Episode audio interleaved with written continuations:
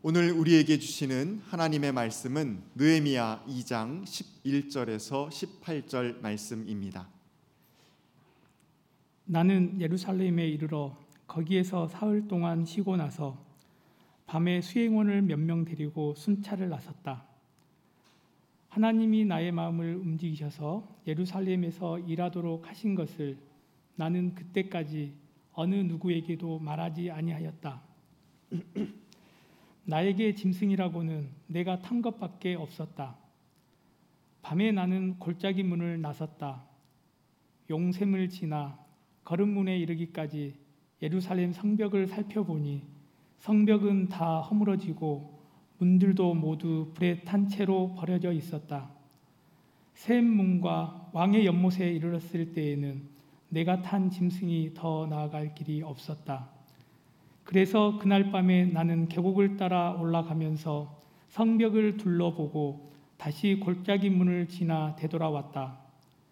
그때 내가 유다 사람들이나 제사장들이나 귀족들이나 관리들이나 그 밖에 직책을 가진 어느 누구에게도 이것을 말하지 아니하였으므로 관리들은 내가 어디를 다녀왔는지 무엇을 하였는지 아무도 알지 못하였다. 이렇게 돌아보고 난 다음에 나는 비로소 관리들에게 말하였다. 여러분이 아는 바와 같이 우리는 지금 어려움에 빠져 있습니다. 예루살렘은 폐허가 되고 성문들은 불탔습니다. 이제 예루살렘 성벽을 다시 쌓읍시다. 남에게 이런 수모를 받은, 받는 일이 다시는 없어야 할 것입니다. 나는 또한 나의 하나님이 선하신 손길로 나를 잘 보살펴 주신 일과 왕이 나에게 한 말을 그들에게 말하였다. 그랬더니 그들은 공사를 시작하겠다고 나에게 다짐하였고 힘을 내어 기꺼이 그 보람 있는 일을 시작하였다. 이는 하나님의 말씀입니다. 어, 여러분 참 좋지요.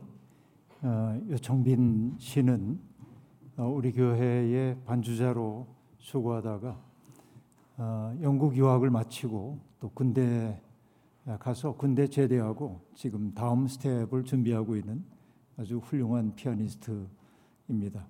어, 서울로 올라와서 연주를 해드라면 좋겠지만 지금 거창에 머물러 있기 때문에 저렇게 연주 연상을 보내줬고 그게 바로 그의 신앙 고백처럼 들립니다. 예수 참된 나의 기쁨. 아, 이 고백이 우리 모두의 고백이 되기를 소망합니다. 오늘 예배 자리에 나온 모든 분들에게 주님의 은총과 평강이 함께 하시기를 빕니다. 한 해의 또 다른 절반이 시작되고 있습니다. 지난 절반의 한 해를 어떻게들 보내셨는지요? 하나님의 백성답게 또 부활의 주님을 믿는 사람답게 또 종말론적 비전을 품고 사는 사람답게 여러분 살았는지요? 저는 스스로를 돌이켜 볼 때 그렇게 아름답게 살지 못한 것 같아 부끄러운 마음이 많이 있습니다. 순간순간 제가 감당해야 할 일들을 나름대로는 성심껏 감당하려고 최선의 노력을 다했다고 생각하지만 그러나 저 스스로 평가를 내려보자면은 그동안 엄벙덤벙하게 살았다. 또 는적는적하게 살았다. 그런 생각이 들기도 합니다. 는적는적하다는 말이 낯설는지 모르지만 느낌으로 여러분 아시겠죠? 뭔가 좀 맥이 빠져 있고 그래서 지향이 분명하지 않은 이런 그 태도가 는적는적한 것인데 바로 시간에 등 떠밀리듯 살아온 것 같은 그런 느낌 속에 있는 것입니다. 7월이 되면 상황이 좋아질 거라고 지레 그렇게 짐작했고 또 성급하게 아, 터널의 끝이 보이는 것 같다고 말을 했지만 확진자가 오히려 더 늘어나고 있어서 새로운 대유행이 다가오고 있다는 어, 그 방역 당국의 경고의 이야기들이 들려오고 있습니다.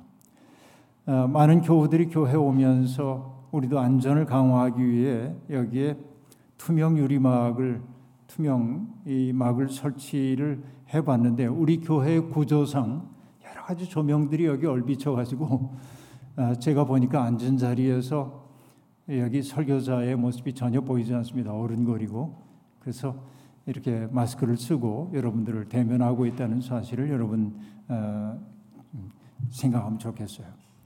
또 다른 어둠이 스멀스멀 우리에게 들어오고 있는 것 같은 그런 느낌이고 살얼음판을 걷듯 조심조심 걸어야 하는 나날이 우리 앞에 전개되고 있습니다. 저는 이 어려운 때를 어떻게 살아야 하는지 어떤 희망을 가져야 하는지를 함께 나눠보기를 소망하는데 바로 느헤미야 시대의 이야기를 통해서 오늘 우리에게 주시는 도전이 무엇인지를 생각해 보려고 합니다. 아시다시피 남왕국 유다는 바벨로니아에 의해 멸망을 당했습니다. 그런데 그 바벨론 제국 영원히 지속될 것처럼 보였던 바벨론 제국도 페르시아에 의해 멸망당했고 그래서 고대 근동 지역의 거의 대부분의 국가들이 그 강력하게 등장한 페르시아 제국의 속주로 전락을 하게 되었습니다. 국가의 정체성을 유지하기보다는 페르시아에 속해 있는 하나의 지역 단위로 격화되었다고 하는 이야기입니다. 그러나 페르시아의 식민지 정책은 바벨로니아와는 많이 달랐습니다. 각 민족들의 자치를 어느 정도 인정을 해줬고 또 그들이 가지고 있는 종교도 허용을 했고 인정을 해 주었습니다. 다만 페르시아 왕의 안위를 위해 그들이 믿는 신들에게 기도해 달라는 부탁하기는 했지만 말입니다. 그러나 이렇게 다소 관대한 페르시아의 정책에도 불구하고 페르시아 제국 내에서 다양한 반란들이 일어나기 시작했습니다. 그 반란들이 왜 일어났을까요? 그것은 다른 데 있지 않았습니다. 페르시아가 그들에게 부과하고 있는 세금이 너무 과중했기 때문에 그렇습니다. 견디다 못해 사람들은 반란을 일으키곤 했고 또 페르시아는 군대를 보내 반란을 압도적으로 어, 그렇게 진압해 버리고 말았습니다. 그러나 한두 군데가 아니고 여기저기서 일어나는 반란 때문에 페르시아 왕은 골머리를 앓고 있었습니다. 느헤미야서는 바로 그런 상황을 시대적 배경으로 하고 있습니다. 느헤미야는 페르시아 제국의 관료로 등용된 유대 출신의 사람이었습니다. 어떻게 보면 그는 능력을 인정받아 승승장구했다고 말할 수 있겠습니다. 왜냐하면 왕의 깊은 신임을 받았기 때문에 그는 왕의 측근 중에 측근이라고 말할 수 있는 신하가 되었습니다. 왕에게 술을 따라 바치는 관원이라고 말하고 있는데 측근이 아니면은 할 수 없는 그런 일을 맡긴 것을 볼 때 그는 굉장히 신임을 받고 있었음을 알 수 있습니다. 어느 날 느헤미야는 예루살렘으로부터 온 하나니라고 하는 사람을 통해 예루살렘의 형편을 전해 듣습니다. 성경은 하나니가 그의 형제 가운데 하나라고 말하고 있지만은 친동생이나 형이라기보다는 잘 알고 있는 사람 그런 사람 정도로 보면 되겠습니다. 하나니가 전해준 예루살렘의 상황은 다소 비참했습니다. 그곳에 남겨진 사람들의 처지는 매우 곤경 아, 고생이 심할 뿐만 아니라 많은 사람들에게 수모를 당하며 살고 있다고 이야기했습니다. 뿐만이 아닙니다. 예루살렘의 성전은 불탔고 성문들도 불에 탔고 성벽들은 무너져 버리고 말았다고. 어떻게 보면 폐허처럼 변하고 말았다고 그렇게 이야기를 했던 것입니다. 느헤미야는 개인적으로 보자고 한다면 성공의 가도를 달리고 있던 사람입니다. 그러나 그는 동족들이 겪고 있는 그 깊은 아픔 때문에 슬픔에 사로잡히게 되었습니다. 슬픔이 어찌나 컸든지 그는 밥을 먹을 수조차 없었습니다. 몇 날 며칠을 금식하면서 그는 하나님 앞에 기도했습니다. 그 기도의 내용이 어떠합니까? 우리 민족이 이런 어려움을 겪고 있는 까닭은 하나님과 맺었던 그 언약을 저버리고 하나님의 계명을 따라 살지 아는 연고라고 이야기했습니다.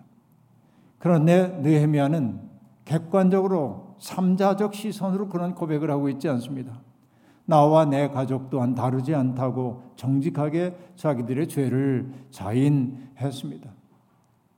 이것이 이제 그의 아주 간절한 기도였던 것입니다.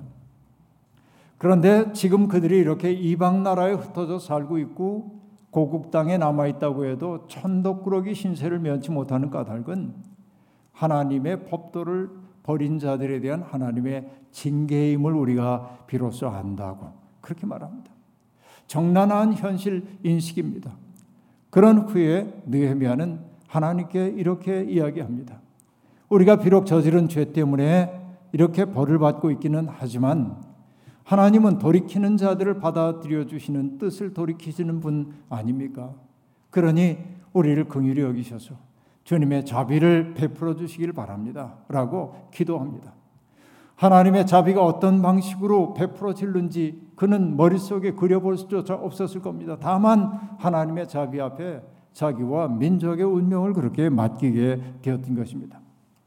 그리고 마침내 기회가 왔습니다. 어느 날 왕에게 술을 따라 드리는 시간이 왔는데 그의 안색이 좋지 못한 것을 보고 무슨 걱정이 있냐고 왕이 묻습니다.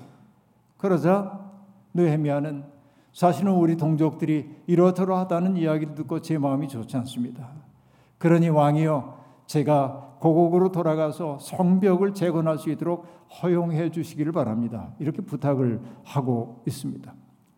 왕과 왕후는 깊이 신음하고 있던 신하가 자기들 곁을 떠나는 것을 좋아하지 않았지만 그가 하도 간곡하게 청하기 때문에 그에게 말미를 주며 그렇다면 다녀오라고 그렇게 이야기해 줍니다. 뿐만 아니라 왕은 그를 지키기 위해 장교들과 기병대까지 딸려 보내면서 느헤미야가 안전하게 고국으로 돌아갈 수 있도록 도와줍니다. 그리고 유프라테스 강의 서쪽 지역을 다스리고 있던 총독들에게 왕의 친서를 보내서 그들 일행이 안전하게 통행할 수 있도록 보장하라는 말을 했을 뿐만 아니라 느헤미야가 성벽을 재건하는 데 필요한 물품이 있다고 한다면 그들에게 서슴치 말고 도와달라는 친서까지도 들려 보내주고 있습니다. 그때 페르시아 임금은 아닥사스다 1세였고 그의 파송을 받아서 느헤미야가 예루살렘에 동, 등장한 것은 주후 주전 445년경으로 그렇게 보입니다. 느헤미야는 이중의 과제를 짊어지고 있었습니다. 한편으로는 나라를 위협으로부터 지켜내는 일이었습니다. 전덕꾸러기 신세를 면치 못하는 사람들을 보호하는 보호자로서의 역할을 감당해야 했습니다. 이게 첫 번째 일입니다. 그러나 그에게 주어져 있는 더 큰 과제가 있었습니다. 그것은 무너져버린 이스라엘 신앙 공동체의 정체성을 다시금 일으켜 세우는 일이었다. 이렇게 말씀드릴 수 있습니다. 성을 세우는 일보다 더 어려운 것은 마음을 세우는 일 아닙니까? 한 번 무너진 마음은 다시 일으켜 세우기 매우 어렵습니다. 그 과제가 느헤미야의 마음을 짓누르고 있었는지 몰랐습니다. 어디서부터 시작해야 하는지 암담했을 겁니다. 그러나 느헤미야는 역시 공중 정치에 익숙한 사람이었습니다. 사람들의 마음을 읽는데도 일가견이 있는 사람이었단 말입니다. 역사에 대한 비전도 없고 현실에 짓눌려 살고 있는 관료들의 태만함을 그는 알고 있었습니다. 민족을 위해 일하기보다는 자기 이해에 얼마나 발받은 사람들인지를 알았기 때문에 느헤미야는 그들에게 자기의 총독으로서의 권한을 가지고 무엇 무엇을 하라고 지시하지 않습니다. 이게 그의 그 어떻게 보면 지혜로움입니다. 자기의 계획이나 목표를 제시하지 않았습니다. 여러분 우리는 비교적 순진한 사람들이기 때문에 이런 생각을 품을 때가 있습니다. 뜻이 좋으면 많은 사람들이 공감해 줄 거라고. 그렇죠. 이것이 선한 의지를 가지고 있는 사람들이 역사 속에서 패배하는 이유 가운데 하나가 그런 데 있습니다. 내가 좋은 뜻을 제시하면 사람들이 박수 쳐줄 거야. 우린 경험을 통해 알고 있습니다. 절대 그런 일은 없습니다. 이게 우리의 삶의 경험이기도 합니다. 여러분, 잘 될 거라고 생각하는 것은 인간의 복잡성을 이해하지 못하는 사람들이 일수범하고 있는 함정이라고도 얘기할 수 있습니다. 느헤미야는 너무 잘 알았어요. 사람들의 마음이 어떻게 움직이는지를. 그렇기 때문에 그는 일단 살펴보기 시작했습니다. 겉으로 드러나진 않지만은 속으로 얽히고 설킨 세력 관계를 그는 파악하기 위해 마음을 썼고 그리고 예루살렘과 유다의 사회적인 그리고 경제적인 형편도 잘 헤아려 보아야만 했습니다. 어디를 찔러서 반응이 나올지를 알아보기 위해서 노력했던 거죠. 자칫 잘못하면은 이를 착수하기도 전에 반대에 부딪힐 수도 있었음을 그는 미리 짐작하고 있었던 것입니다. 성경을 보면은 느헤미야가 예루살렘에 도착한 다음에 사흘을 쉬었다고 얘기합니다. 단순하게 읽자고 한다면 느헤미야가 여독을 풀기 위해 사흘을 쉰 것처럼 보이지만 제게는 그렇게 보이지 않아요. 그러니까 그 복잡한 상황을 이해하기 위해서 면밀하게 관찰하는 시간이었을 겁니다. 어느 날 그는 밤에 수행원 몇 명만 거느리고 아주 은밀하게 예루살렘을 돌아봅니다. 예루살렘의 남서쪽에서 시작해서 남쪽으로 내려오고 그리고 북쪽으로 가는 그 행로를 따라 그는 천천히 성의 형편을 살펴보았습니다. 무너지고 퇴락한 성을 바라보는 그의 마음이 아팠을 겁니다. 샘문과 왕의 연못에 이르렀을 때 그는 더 이상 앞으로 나갈 수 없다는 사실을 알게 되었습니다. 사람들의 왕래가 끊어진 그 길은 이미 풀들의 차지였고 마구 버려진 쓰레기와 그리고 무너진 건물의 잔해가 길을 가득 맞고 있었기 때문입니다. 사람이 살지 않고 퇴락해버린 집을 바라볼 때의 그 황량한 느낌을 그는 예루살렘을 바라보며 그대로 느꼈을 겁니다. 그는 계곡을 따라 올라가며 성벽을 둘러보고 다시 골짜기 문을 지나 숙소로 돌아왔습니다. 가만히 생각해 봅니다. 그 꼴을 본 느헤미야의 마음이 어땠을까? 착잡했을 겁니다. 도대체 어디서부터 이 문제를 풀어가야 하는지 암담했을 겁니다. 그러나 지도자는 그런 암담한 상황 속에서도 사람들에게 비전을 제시해야 하는 사람입니다. 상황이 암담할 때면 사람들은 문제의 크기에 압도당하게 마련입니다. 여러분들도 경험해 보셨죠? 살다 보면 내 힘으로 컨트롤할 수 없는 문제 앞에 직면할 때마다 우리 얼마나 암담해 했습니까? 거대한 바위가 길을 막고 있다고 생각해 보십시오. 사람들은 그 바위 앞에서 말합니다. 이 바위는 도저히 내 힘으로 옮길 수가 없으니 나는 돌아가야 한다라고 말하든지 아니면은 그저 여기에 안주해버리고 만 경우가 많이 있죠. 마땅히 가야 함에도 불구하고 갈 수 없다고 하는 생각이 우리를 확고하게 사로잡을 때도 있습니다. 그래요. 한꺼번에 거대한 바위 옮기는 것은 불가능합니다. 우리에게 직면해 있는 큰 문제 한꺼번에 해결 안 될 때 많이 있습니다. 그러나 바위를 옮기는 방법이 없을까요? 있다고 봅니다. 그 바위를 잘게 쪼갤 수는 있어요. 시간이 걸리긴 하겠지만 잘게 쪼개면은 옮길 수 있지 않겠습니까? 바로 이런 것이죠. 우리는 문제에 크게 압도당하지 말고 그러나 작은 가능성 하나를 붙잡고 문제를 해결을 시도해야 합니다. 이것이 희망을 만드는 사람들입니다. 터키의 소설가인 노벨 문학상 수상자인 오르한 파묵은 자기의 소설 쓰기를 가리켜서 한마디로 이렇게 얘기했습니다. 바늘로 우물 파기라고 말입니다. 소설이라고 하는 그 매개를 통해서 진실에 접근하기 위해 자기가 얼마나 치열하게 노력하고 있는지를 그 말로 하고 있는 거예요. 생각해 보십시오. 바늘로 우물을 판다는 게 가당키나 한 일입니까? 누가 봐도 어리석은 일입니다. 그러나 소설가는 그 일을 해야만 합니다. 그게 운명입니다. 시인들도 그러합니다. 믿음의 사람들도 역시 마찬가지입니다. 할 수 있기 때문이 아니라 해야 하기에 해야 하는 일이 있는 것이죠. 바로 이것이 믿음이 아니겠습니까? 우리 옛말에 마부 작침이라고 한 말이 있습니다. 마는 갈 마자이고 부는 도끼 부자이죠. 도끼를 갈아서 작침 바늘을 만든다라고 한 말입니다. 말도 안 되는 일처럼 보이죠. 그러나 진실을 사랑하는 사람들은 그 마음으로 살았습니다. 세상에 희망을 만들려는 사람들의 삶은 바로 그렇게 다 살았다고 얘기할 수 있겠습니다. 어처구니 없어 보이는 일을 시도하는 거예요. 이게 희망을 만드는 사람들의 모습입니다. 현실이 암담하다고 말하는 건 누구나 다 할 수 있습니다. 절망감을 다독이며 희망의 불씨를 살려내는 사람이 진짜 용기 있는 사람입니다. 절망이란 자기 충족적이에요. 이게 무슨 얘기일까요? 누구에게 묻지 않아도 절망은 저절로 내게 찾아와요. 누가 돕지 않더라도 나는 절망에 빠질 수 있어요. 이런 의미에서 절망은 자기 충족적이에요. 누구 도움을 필요로 하지 않아요. 그러나 희망은 저절로 생기는 법이 없습니다. 희망은 누군가가 애써 노력해야만 조금씩 생기는 것이 희망이에요. 시편은 그래서 이렇게 노래합니다.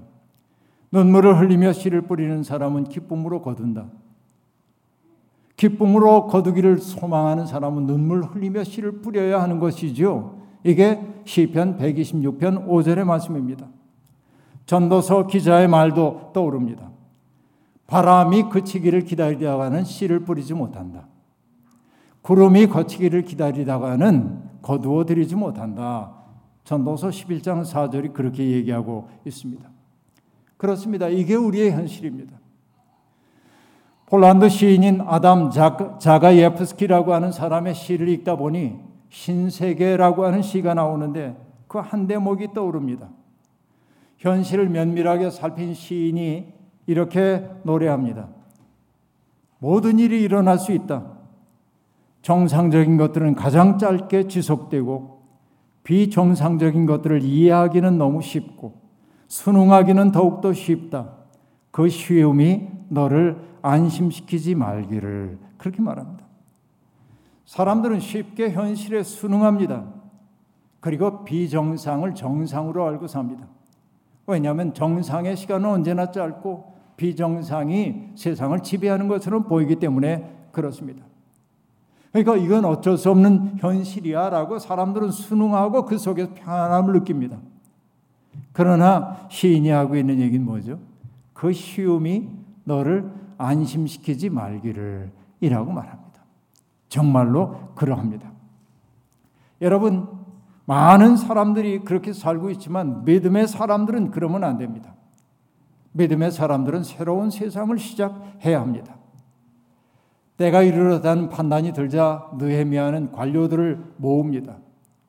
그리고 그들에게 얘기합니다. 자기 마음속에 있는 아픔을 말이죠. 폐허가 되어버린 성, 불타버린 성문, 그리고 무너져버린 성벽이 자기 마음속에 일으킨 그 아픔에 대해서 이야기를 하는 겁니다. 누구나 다 알고 있는 현실입니다. 누구나 다 알고 있지만 아프기 때문에 누구도 떠올리고 싶어 하지 않은 그 일을 느헤미야는 직정적으로 그들에게 이야기를 하고 있습니다. 느헤미야는 그들에게 다시는 수모를 당하지 않도록 하자면서 성벽을 무너진 성벽을 일으켜 세우자고 말합니다.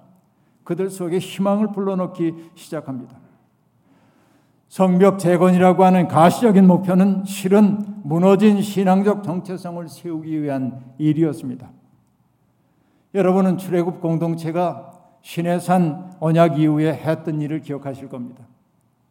죄송한 얘기입니다만 애굽 땅에 살면서 누군가에게 자유를 박탈당하고 살면서 눈치나 보고 있었던 사람들 눈치를 봤기 때문에 내게 손해가 되는 일만 아니라면 질끈 눈 감고 사는 것이 익숙했던 그들 아직은 하나님의 백성으로 세워 받지 못했는데 죄송한 표현이지만 어중이 떠중이와 같은 사람들이었는데 그러나 그들을 일으켜 세우기 위해 하나님이 그들에게 제시한 것이 무엇입니까?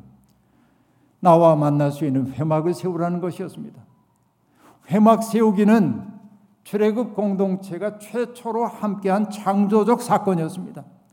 모든 사람들이 회막을 짓기 위해 자기가 기여할 수 있는 바를 내놨고 그리고 회막을 지었습니다. 나도 거기에 동참했어요. 이 일을 통해서. 이것이 회막 세우기였겠습니까? 회막을 통해 그들은 신앙 공동체로 어떤 비전을 갖고 살아야 하는지를 배우게 되었겠죠. 하나님은 바로 이렇게 일을 통해 사람들을 일으켜 세웁니다. 여기 성벽을 재건하자고 하는 말은 바로 그런 정체성을 세우기 위한 일이었다고 볼 수 있을 겁니다. 느헤미야는 여전히 주저하고 있는 그들에게 용기를 불어넣기 위해 두 가지 사실을 상기시킵니다. 첫 번째로 자기가 포로로 잡혀가서 어떤 어려움을 겪었는지 얘기했겠죠. 그러나 어려움의 순간마다 하나님이 섬세한 손길로 나를 어떻게 도와주셨는지 그래서 오늘 나의 자리에 있기까지 하나님이 어떻게 역사하셨는지에 대한 개인적 고백을 첫 번째로 했습니다. 그리고 두 번째 그들의 용기 북돋기 위해 한 일은 무엇입니까? 페르시아 왕이 친서를 써가지고 우리가 하려는 일을 도우라고 총독들에게 지시했다는 사실을 그들에게 상기시켜 주었습니다. 마침내 사람들을 가리고 있었던 절망의 어두움과 무기력의 흑암이 물러가기 시작했습니다. 그들은 마침내 느헤미야에게 성벽 공사를 시작하겠다고 말했고 그리고 느헤미야는 아주 간략하지만 이렇게 말합니다. 힘을 내서 힘을 내서 기꺼이 그 보람이 있는 일을 시작하였다라고 말합니다. 폐허와 잔해를 보며 절망 속으로 침잠했던 그들이 마침내 일어선 존재가 된 것입니다. 폐허를 딛고 일어서는 사람들을 보면 숭고하다는 느낌이 들 때가 있습니다. 자연 재난을 만나 가지고서는 정말 모든 것이 사라져 버리고 암담했던 그 자리를 다 복구하기 위해 팔을 걷어붙이는 사람들을 보면 눈물나게 장엄한 느낌을 갖게 되는 것이죠. 며칠 전 개동에 있는 북천 갤러리에서 시리아의 봄이라고 하는 사진전이 열렸고 저도 그 사진전에 잠시 다녀왔습니다. 내전으로 모든 것이 파괴되어 버린 시리아를 알리기 위해 기획된 전시였습니다. 헬프 시리아라고 하는 시민단체가 조직되었고 헬프 시리아의 사진 봉사를 하는 우리 교회의 권산 집사와 사무국장인 압둘 와합이 기획한 전시였습니다. 채 다섯 평이나 될까 말까 한 좁은 공간이기 때문에 많은 사진이 걸리진 못했지만 그러나 그 사진들은 두 가지를 한꺼번에 보여주고 있었습니다. 인간의 잔혹함과 파괴성 그게 첫 번째 드러났습니다. 그러나 더불어 희망을 만드는 사람들의 숭고한 모습도 담겨 있었습니다. 폭격을 맞아서 포연이 올라가고 있는 마을, 건물의 잔해에서 구출된 아이를 품에 안고 황급하게 달리고 있는 사람의 모습, 아비규환의 상황에 내몰려 안전한 곳으로 탈출하는 사람들의 행렬들 이런 것들을 바라봐세요. 고통스러웠습니다. 그러나 그런 가운데도 조용히 희망을 만드는 이들이 있었습니다. 흰색 헬멧을 쓰고 시리아군의 공격으로 파괴된 현장에 출동해서 긴급 구조 활동을 벌이는 자원봉사자들이었습니다. 그들은 총알이 빗발치는 그 현장 속에 나타나서 위험을 무릅쓰고 사람들을 구해내기 위해 애썼습니다. 흰색 헬멧은 그 땅에서 시작되는 희망의 상징이었습니다. 터키와의 국경지대에 세워진 수많은 사람들을 수용하게 만들어졌던 난민 캠프, 그 난민 캠프도 볼 수 있었습니다. 압둘 와합은 직접 사진을 찍기도 했고 또 그곳에 살고 있는 사람들이 찍은 사진들을 잘 이렇게 선정해 가지고 거기에 전시를 해 놨는데 압둘 와합이 제게 얘기했습니다. 목사님, 참혹한 느낌을 자아내는 사진은 일부러 배제했습니다. 그렇게 말합니다. 그리고 난민 캠프에 갔을 때의 얘기를 들려줬습니다. 헬프 시리아를 통해 이렇게 준비된 구호 물품을 가지고 그 난민촌으로 찾아갔을 때 그들은 한편으로 기쁘게 받아주면서 압둘 와합에게 부탁했습니다. 우리에게 필요한 것은 먹을 것도 있고 입을 것도 있지만 정말 우리에게 필요한 것이 있다고 한다면 미래 세대를 위해 교육시킬 수 있는 학교 건물이 필요합니다. 라고 얘기했어요. 난민촌이지만 학교를 세워달라는 부탁이었습니다. 난민촌에 있는 그 수많은 아이들이 공부할 수 있는 그 기회를 제공해 주고 싶었던 것이죠. 대략 어느 정도의 돈이 드냐고 물었습니다. 1억 원 정도가 있으면 만들 수 있을 거라고 얘기했습니다. 헬프 시리아가 모았던 돈은 한 7천만 원 정도밖에 안 됩니다. 그러나 청이 하도 간곡했던지라 그럼 그 일을 시작하자고 건물을 완공하기까지 1년 정도 걸릴 테니 그 안에 3천만 원 모금할 수 있겠지. 시작을 이제 했던 겁니다. 그런데 놀랍게 여러분 1년 걸릴 거라고 생각했던 그 학교 건물 세우는 일은 불과 3개월 만에 끝났습니다. 왜냐하면 난민 캠프에 있는 사람들이 전부 일꾼으로 나섰고 자기들의 아들과 딸들을 교육시키는 그 학교를 세우기 위해서 그들은 24시간 3교대로 근무하며 열정적으로 학교를 지어낸 겁니다. 잘 지었어요. 그리고 기적적으로 부족한 돈 다 채워졌고요. 한국에서 뜻 있는 사람들이 그 돈을 냈고요. 어느 기업은 학교가 필요한 물품을 다 지원했습니다. 아름답고 멋진 일이 그곳에 벌어지고 있었던 것이죠. 여러분, 난감한 상황에 몰려 있으면서도 해맑은 표정을 짓고 있는 아이들, 학교에서 교육을 받으면서 미래를 꿈꾸고 있는 그 아이들을 보니까 안쓰럽기도 하고 고맙기도 했습니다.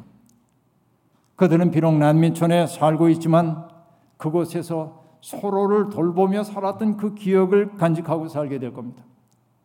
그곳에서 배웠던 소중한 가르침을 통해 더 나은 삶을 꿈꾸게 될 것입니다.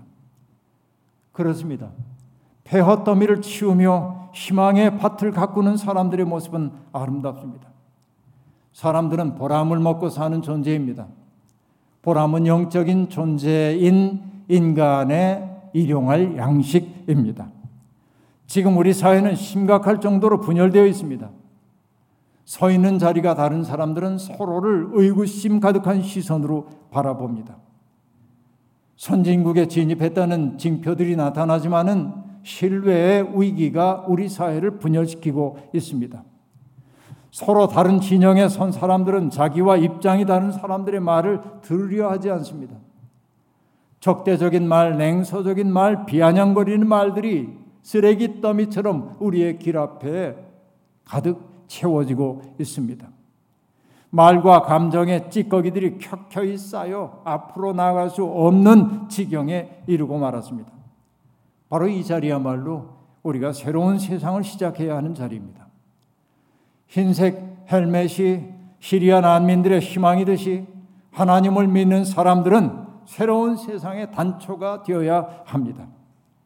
그러기 위해 먼저 우리의 말이 달라져야 합니다. 더러운 말, 부끄러운 말, 사람들을 갈라놓는 말, 냉소하는 말은 우리 입 밖에도 내지 말아야 합니다. 특별히 기독교인들은 그러해야 합니다. 그리고 대화의 용기를 내야 합니다. 나와 아주 달라 보이는 사람의 이야기를 경청할 용기를 내기 시작해야 합니다. 암담해 보여도 한 걸음씩 앞으로 나가야 합니다. 평화의 대오가 되기를 소망했던 성 프란체스코의 기도처럼 우리는 미움이 있는 곳에 사랑을 가져가야 하고 분열이 있는 곳에 일치를 가져가야 하고 오류가 있는 곳에 진리를 가져가야 하고 절망이 있는 곳에 희망을 가져가야 하고 슬픔이 있는 곳에 기쁨을 가져가야 합니다. 어둠이 있는 곳에 광명을 가져가야 합니다. 이것이 우리의 소명입니다. 만약에 그런 소명을 감당하지 않는다고 한다면 우리가 하나님을 믿는 사람이라고 어떻게 얘기할 수 있겠습니까? 그리스도의 꿈은 바로 그런 우리의 노력을 통해 이 땅에서 연글게 될 것입니다. 투덜거림을 멈추고 우리 주변에 널린 폐허의 잔해를 치우는 일부터 시작하십시오. 더러운 감정의 찌꺼기들 몰아내십시오. 서로 낯을 찌푸리고 살던 옛삶을 부끄러워하고 이제는 서로를 사랑으로 보듬어 안는 일을 시작해 보십시오. 바로 여러분 주변에서 시작하는 말입니다. 난관이 있더라도 포기하지 마십시오. 하나님이 살아계시니 결국 우리는 승리할 겁니다. 아니 우리는 패배해도 하나님은 패배하지 않을 겁니다. 이게 우리의 희망입니다. 선물로 주어진 또 다른 한 해의 절반 통해서 희망을 파송하고 파종하고 그리고 생명을 파종하고 평화를 파종하는 기쁨 속에 살기를 바랍니다. 투덜거리는 사람이 아니라 투덜거림 멈추고 새로운 역사를 시작하는 용기를 낼 수 있기를 주님의 이름으로 축원합니다. 아멘. 주신 말씀 기억하며 거듭의 기도 드리겠습니다. 하나님 십자가는 어리석은 사람들이 보기에는 희망의 무덤처럼 보였습니다. 그러나 십자가는 구원을 얻는 사람들에게는 하나님의 능력이었습니다. 우리 앞에 있는 암담한 현실은 우리를 때때로 좌절시키기도 하지만 하나님을 믿는 우리들에게 그 어려움을 딛고 새로운 세상을 지향할 수 있습니다. 주님은 우리에게 새하늘과 새 땅을 시작하라고 명하십니다.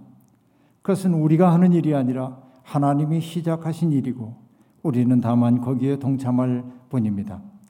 폐허를 딛고 일어서는 사람들의 좋은 이웃이 될 수 있도록 도와주시고 우리 또한 새로운 세상 열기 위해 오늘 할 수 있는 일 충실하게 감당하는 나날이 되게 하옵소서. 예수님의 이름으로 기도하옵나이다. 아멘.